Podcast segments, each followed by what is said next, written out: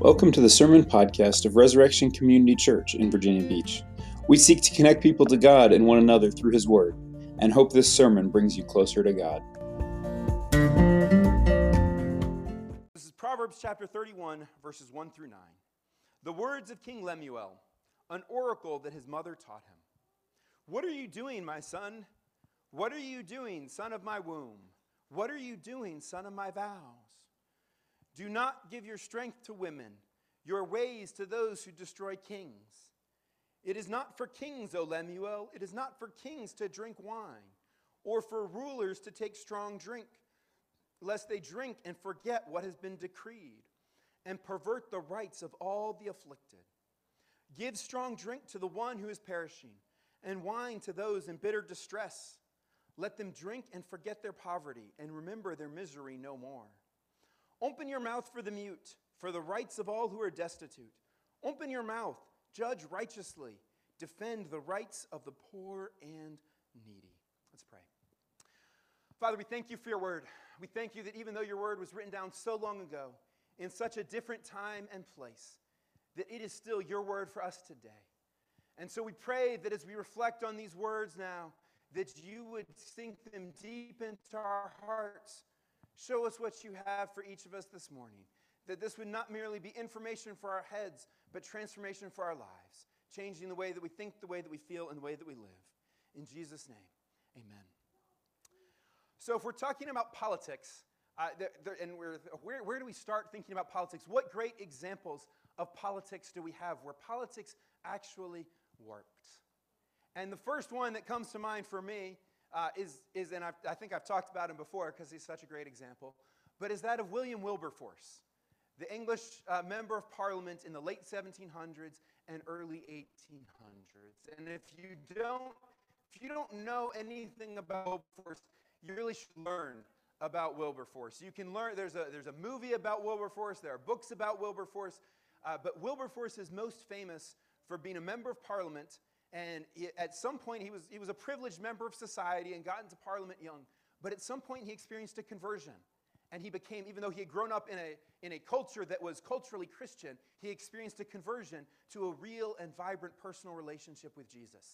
And then he came under the influence of John Newton, uh, the famous author of the hymn Amazing Grace, a former slave captain himself who had repented and become a pastor and was Wilberforce's pastor in London.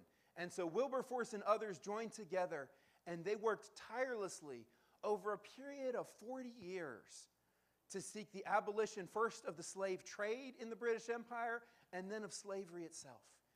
And at the end of his life, Wilberforce, Wilberforce saw his labors come to fruit. And a few, I think just days before he died, the British Parliament outlawed slavery in all uh, the domain of the British Empire. And so it was a testament to a life well lived, a life of using privilege, of using politics, of using power for good, for righteousness, to seek what is good and right. And yet, so often, when we talk about politics, it does not seem that we are seeking all that is good and right. Whether we're talking about politicians who are, uh, if I say politicians and hypocrites, many would think that is redundant, not entirely fair, but that is how many of us certainly feel. Uh, and so whether we're looking at individual politicians who seem to be hypocritical, who seem to be out for their own gain, whether we're looking at individuals who are simply participating in the political process through their votes, through their advocacy, and we see people, it, it feels like we're always, we're always going like this, always like this. And I say this, well, I disagree. I disagree with you about this, so if you say that, I got to disagree about that too. And we go further and further apart. And we wonder, what is the point? Should we just, should, should we just dive in on our team's side? Should we just let go of this altogether and step out of the political process? Not vote, not advocate, not talk about these things? What do we do as citizens in a representative democracy? We don't We don't really, it's not really a great option to say we can step out of this altogether. We're here. We're citizens. The go- we say in the United States that our government is a government for the people and by the people. So we're, we're part of it. We kind of have to be. So we need to seek God's wisdom for how we can participate in politics in a, in a godly sort of way. And the starting point to this is to realize something that we say every Sunday, that we say in our prayers, that we hear from God's word, that we, we testify to simply by the act of coming to worship together. And the starting point is that God rules over the entire world. That God is not simply God of his people, not simply God of his church, not simply a Sunday God, but God is a seven-day-a-week ruler over every aspect of our lives and over every aspect of the world. That's why in God's Bible, in God's Word, in the book of Proverbs, there's words about what it means to be a king, not of just the people of Israel, but just a king in general, because God is ruler of the whole world. And we see in Proverbs and we see other places very clearly that God has put all human rulers into authority because he is the ultimate ruler of the whole world. So that is the starting point. And if we start from that point that God is the ruler of the whole world, then of course, how we engage in politics, we must engage, and it's, it's kind of silly sounding in its simplicity, but we must engage as Christians. But think about that. How often do we find ourselves in political discussions, and at some point we realize that we have checked our Christianity and our faith at the door as we entered that discussion? And our discussion of politics is more shaped by the news that we listen to, by the people that we're talking to, than by God's word and his and our faith in him. And we've got to step back and think about that and say, okay, yeah, we know this happens, but what can we do differently? We must engage in politics as Christians. So what does Proverb tell us about what that looks like? And I would say there's three things that we can see here, that to engage in politics as Christians means, first, seeking God's goals. We seek God's goals in politics. Second, we have to do it using God's ways. And third, perhaps most importantly, we have to do it trusting God's outcomes. So we seek God's goals, we use God's ways, and we trust God's outcome. So first, seeking God's goals. This is really where most of Proverbs thirty-one, verses one through nine, is telling us what are God's goals for politics. What is the heart of the king supposed to be? And so we see here kind of a warning to King Lemuel. First, do not give your strength to women and do not drink wine. That might be not quite as, it might be stated a little bit more strongly than it actually says. But he's warning him against women and wine. And of course, women here is not, he is not talking about his wife. He's talking about the ways of kings to take advantage of many different women. And we see throughout the history of the Bible, even of God's kings, that that was a snare for them. As the kings took more and more wives, those wives led them astray. They were wives from other nations, other nations that led them to worship other gods. Now, King Lemuel does not, that's not his issue because he is not an Israelite king, but it is still a snare and a temptation to lead kings into bad places. The temptation of wine and strong drink, lest they drink and forget what has been decreed, to make bad decisions. So what, what does this really look like for us? What is the warning against? The warning is against kings using their power for their own gain, whether that be specifically in taking advantage of women, taking lots of wives, drinking to excess, but there's other, certainly other ways in our modern society that kings or politicians can use power for their own gain. But instead, the call is to use power, yes, to use it. Verse eight and nine says, open your mouth. Kings and leaders are to do what is right. They are to rule actively. Open your mouth for what? For the rights of all who are destitute, to defend the rights of the poor and needy. So the, the God's goals for politics is that those who have power would use their power not for their own gain, but for the sake of others, for the sake of those who are in need, for the sake of those who are the most needy and most vulnerable. And now there's another aspect uh, to, to, um, to God's power, or to, to the power of rulers, to God's goals for rulers. We see in uh, Proverbs twenty-nine fourteen the same idea. If a king faithfully judges the poor, His throne will be established forever. So we've got the same focus on the poor that we see here and throughout Scripture, but we also get the idea of judgment and justice. Justice is to help those who are in need, to lift them up, to care for the poor and needy. But we also see the aspect of justice in other places throughout the Bible, that justice is to punish those who do wrong. The New Testament tells us this, that the, the, the king holds no terror for those who do right, but for those who do wrong. He is God's servant to execute justice on wrongdoing. So the, the, the role of the leader, God's goals, are that they execute justice. They do what is right, including punishing wrongdoing, and they defend the rights of the poor and needy. They don't use the power for themselves, they use it for others. Now the trick is an application of what does it mean to see that this is what God says for kings back then. What does it mean for us today? Because of course, we don't have kings today. And this is one of the challenges in applying God's word, which is all about kings, to our political situation today where we have no kings. But there's two ways in which I think this very properly applies. One, what Proverbs says about kings is what we should be seeking in the character of our leaders. And so when we go to elect leaders, this is the fundamental question that we should be asking. Because, because some, you know, some specific policy positions may make a difference, but when we elect a leader, we don't know what's going to happen. And so what we should seek is character. Who is the leader who is seeking to use their power for the sake of other people? Who is the leader who is trustworthy and honest? Who is the leader who is clearly seeking his or her own gain? Now, it's all well and good to say that that's what the Bible calls us to seek. Of course, different Christians are going to have different opinions about who those people are. That's not something the Bible can tell us. It can't tell us which leader actually is competent and trustworthy and, uh, and selfless. That's a matter of facts and wisdom and decision-making that we each seek for ourselves. But at least we can see the principle of what we are seeking in leaders. But also, in our democracy, we're not just seeking this as the character for our leaders. In a democracy, I said the government is a government by the people. In a sense, we are all little kings in our democracy.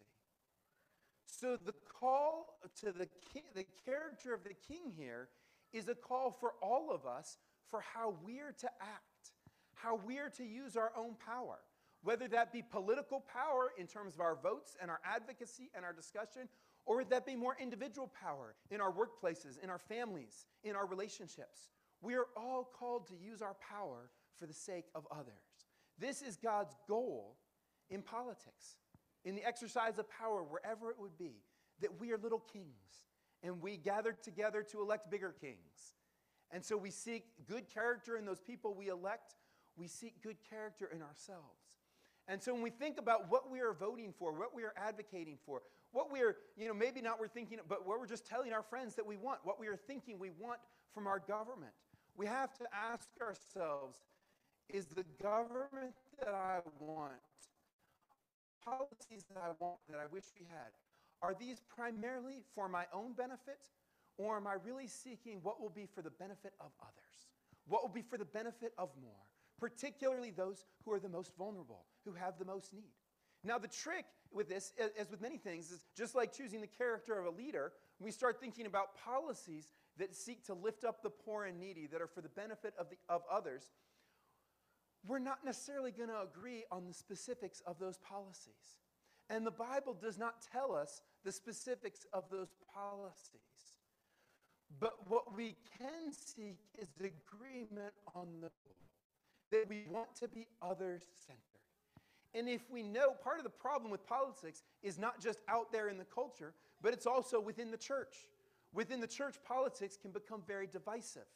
And one of the reasons that it can become so divisive is we confuse the goals of our politics with the means for accomplishing those goals. And if we can recognize that by and large as Christians, we all do want, or at least should want, the same goals, then the fact that we disagree on some of the means and policies is a much easier disagreement to have. because we realize that we want the same things. And so that takes us then from seeking God's goals to using God's ways. How can we actually use God's ways to seek good, his good political goals? That power is used for the sake of the needy, that justice is done, that the innocent are declared innocent, that the guilty are punished, that the society is protected. What are God's ways in that? Well, there's a couple proverbs that state that, that go to this that are particularly important for us, because there's two aspects in terms of using God's ways. One is how we listen, and the other is how we speak. And so first, with how we listen, Proverbs eighteen seventeen tells us, the one who states his case first seems right, until the other comes and examines him. And it is so easy when we get into political discussions, you hear something, especially something that you would be kind of predisposed to agree with, and you're like, that's it, that's right, and you kind of latch on to that. And sometimes even, sometimes that can be just a deeply held belief, or sometimes you can get really angry.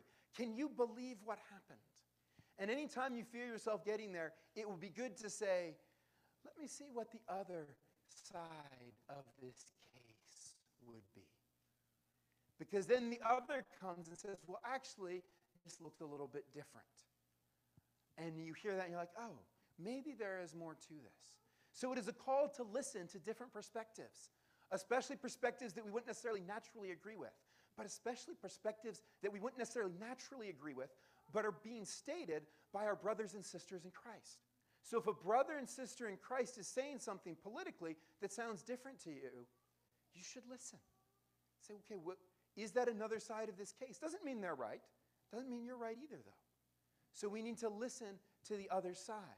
Now, the other thing is, on the one hand, we say to listen. Proverbs twenty-two, verses twenty-four and twenty-five, we uh, mentioned this a couple of weeks ago in our, in our, when we were looking at friendship, but it says this, make no friendship with a man given to anger, nor go with a wrathful man, lest you learn his ways and entangle yourself in a snare. Make no friendship with a man given to anger. Why? Lest you learn his ways. So this is a warning that as it is right to listen to people, we should also be very aware of how much we are listening to people and how much we are being affected by those whom we listen to, even when we don't think so.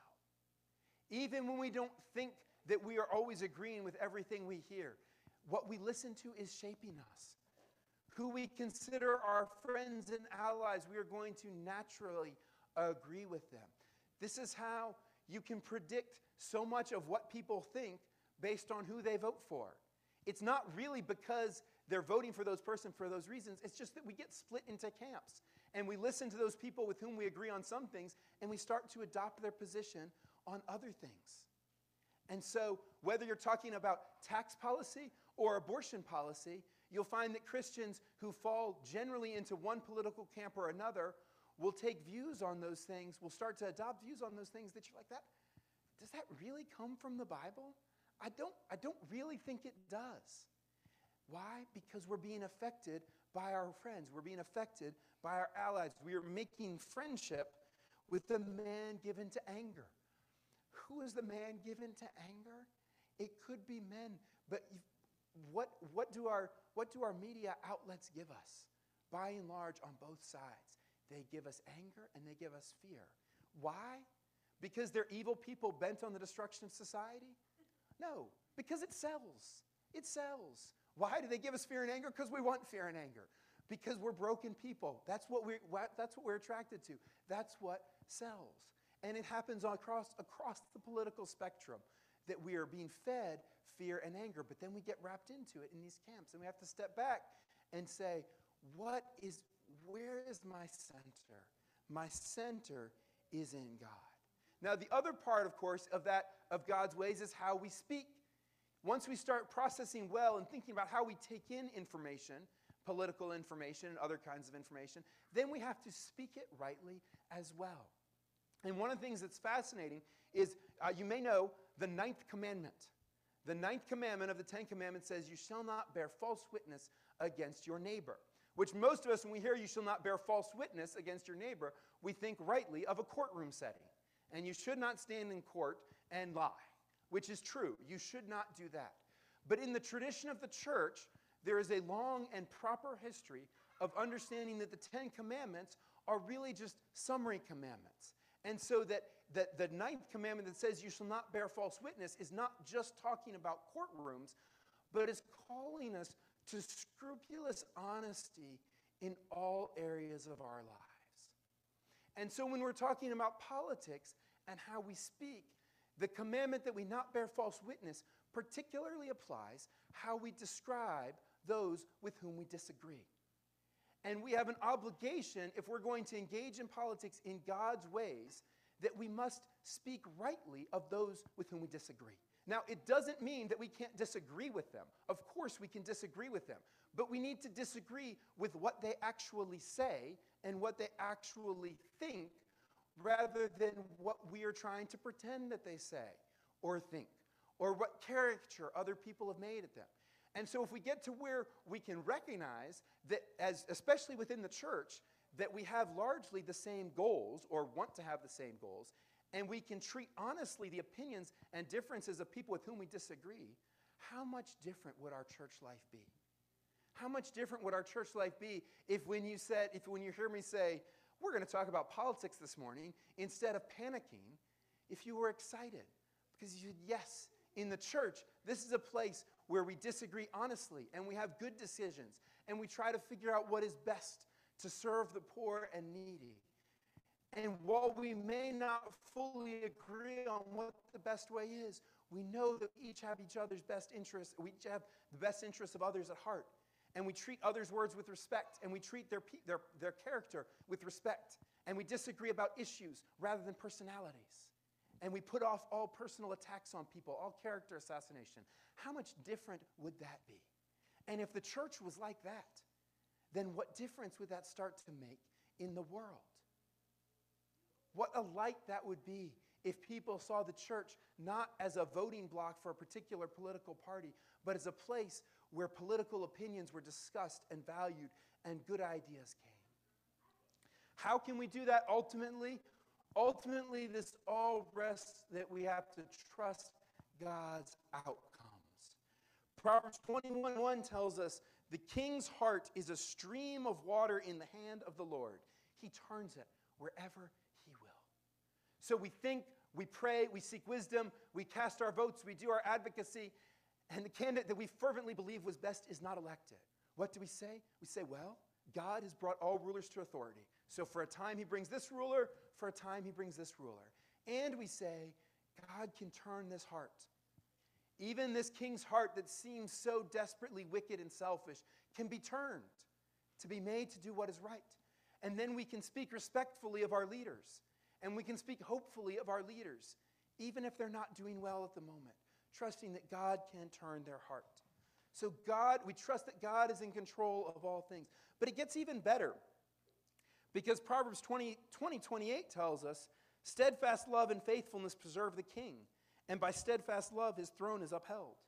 And Proverbs twenty-five five tells us, take away the wicked from the presence of the king, and his throne will be established in righteousness. I say, wow, those are strong words for kings for whom the Bible is unsparing in the description of their faults, to say that by steadfast love, steadfast love. What's steadfast love? Steadfast love is God's covenant love, by which he said, "You will, I will be your God and you will be my people." Say, so he will establish a king by his steadfast love. His throne will be established in righteousness, and the wicked will be removed from his presence. These are, this is high and lofty language that God is speaking. And we say, well, okay, but this is Proverbs. This was written in the time of Solomon, the son of King David. In fact, if, uh, so children on your, color, on your clipboards, the coloring page says the prophet Nathan tells David of his covenant promises, of God's promises. Because in Second Samuel chapter seven, the prophet Nathan came to the King David and said, your throne will be established forever. And so these words from Proverbs are kind of going off of that. Now talking in those words really of Israel's king, that the throne of David and his son Solomon and his house would be established forever. But we know from the story that David's sons did not follow in his ways, starting with Solomon and many after, and yet they, and they rebelled against God. But God kept his promises, because the New Testament tells us that David's ultimate son, the ultimate king that sat on his throne, was Jesus. And this is why every morning when we gather, we worship our King Jesus, and we say he reigns over this whole world, because he has taken the throne of David, and he is taking God's covenant promise that that throne will be established forever over the whole world. So our ultimate hope in God's, in trusting God's outcomes, is that God is in control of our human rulers, and all human rulers are under the ultimate authority of the King Jesus, which is why when we get to the New Testament, we get the same instructions to respect the king, to honor the king, to pray for the king. But we also get Philippians, where Paul tells us that our citizenship is in heaven, and we eagerly await a Savior from there, the Lord Jesus Christ. That all our political moves on earth, all our participation in democracy, as right and good as that is, is remembering that our ultimate citizenship is in heaven. Our ultimate king is Jesus, and it is to him we owe our allegiance. So that gives us hope when politics is not going as we expect, not going as we want. It gives us perspective to not get too wrapped up in human politics, and it gives us guidance to do all of our human politics under the authority of our King Jesus. Then we have the perseverance to go as Wilberforce did. I said at the beginning it took him forty years. It was seventeen eighty-nine when he first introduced twelve articles seeking the abolition of the slave trade. It was not until eighteen oh seven, eighteen years later, that the slave trade was abolished, and not until eighteen thirty-three that slavery was itself abolished. So forty years Wilberforce worked in faith, trusting that God would bring about righteousness. And in the same way, we can work in all the spheres that God has given us, seeking to use whatever power we have for the good of others in service to our King Jesus. Would you pray with me? Father, we thank you for your word. We thank you for your love. We pray that you would take this word, show us what it means for us in each of our lives this day and this week. We pray this in Jesus' name. Amen. Thank you for listening to this sermon podcast from Resurrection Community Church. To learn more about our church and how you can connect with God and others, please visit resurrection v b dot org.